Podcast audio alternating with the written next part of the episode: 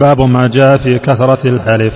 وقول الله تعالى واحفظوا أيمانكم عن أبي هريرة رضي الله عنه قال سمعت رسول الله صلى الله عليه وسلم يقول الحلف منفقة للسلعة ممحقة للكسب أخرجه وعن سلمان رضي الله عنه أن رسول الله صلى الله عليه وسلم قال ثلاثة لا يكلمهم الله ولا يزكيهم ولهم عذاب أليم. وشيمط زاني وعائل مستكبر ورجل جعل الله بضاعته. لا يشتري إلا بيمينه ولا يبيع إلا بيمينه.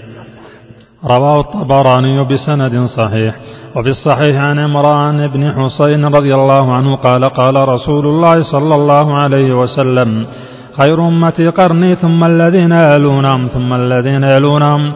قال عمران فلا أدري ذكر بعد قرنه مرتين أو ثلاثا ثم إن بعدكم قوما يشهدون ولا يستشهدون ويخونون ولا يؤتمنون وينذرون ولا يوفون ويظهر فيهم السمن.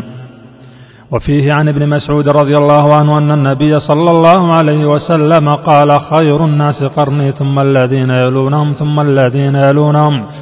ثم يجيء قوم تسبق شهادة أحدهم يمينه ويمينه شهادته. وقال إبراهيم كانوا يضربوننا على الشهادة والعهد ونحن صغار. فيه مسائل. الأولى الوصية بحفظ الأيمان. الثانية الإخبار بأن الحلف منفقة للسلعة ممحقة للبركة. الثالثة الوعيد الشديد في من لا يبيع إلا بيمينه ولا يشتري إلا بيمينه. الرابعة التنبيه على أن الذنب يعظم مع قلة الداعي. الخامسة ذم الذين يحلفون ولا يستحلفون. السادسة ثناء صلى الله عليه وسلم على القرون الثلاثة أو الأربعة. وذكر ما يحدث بعدهم.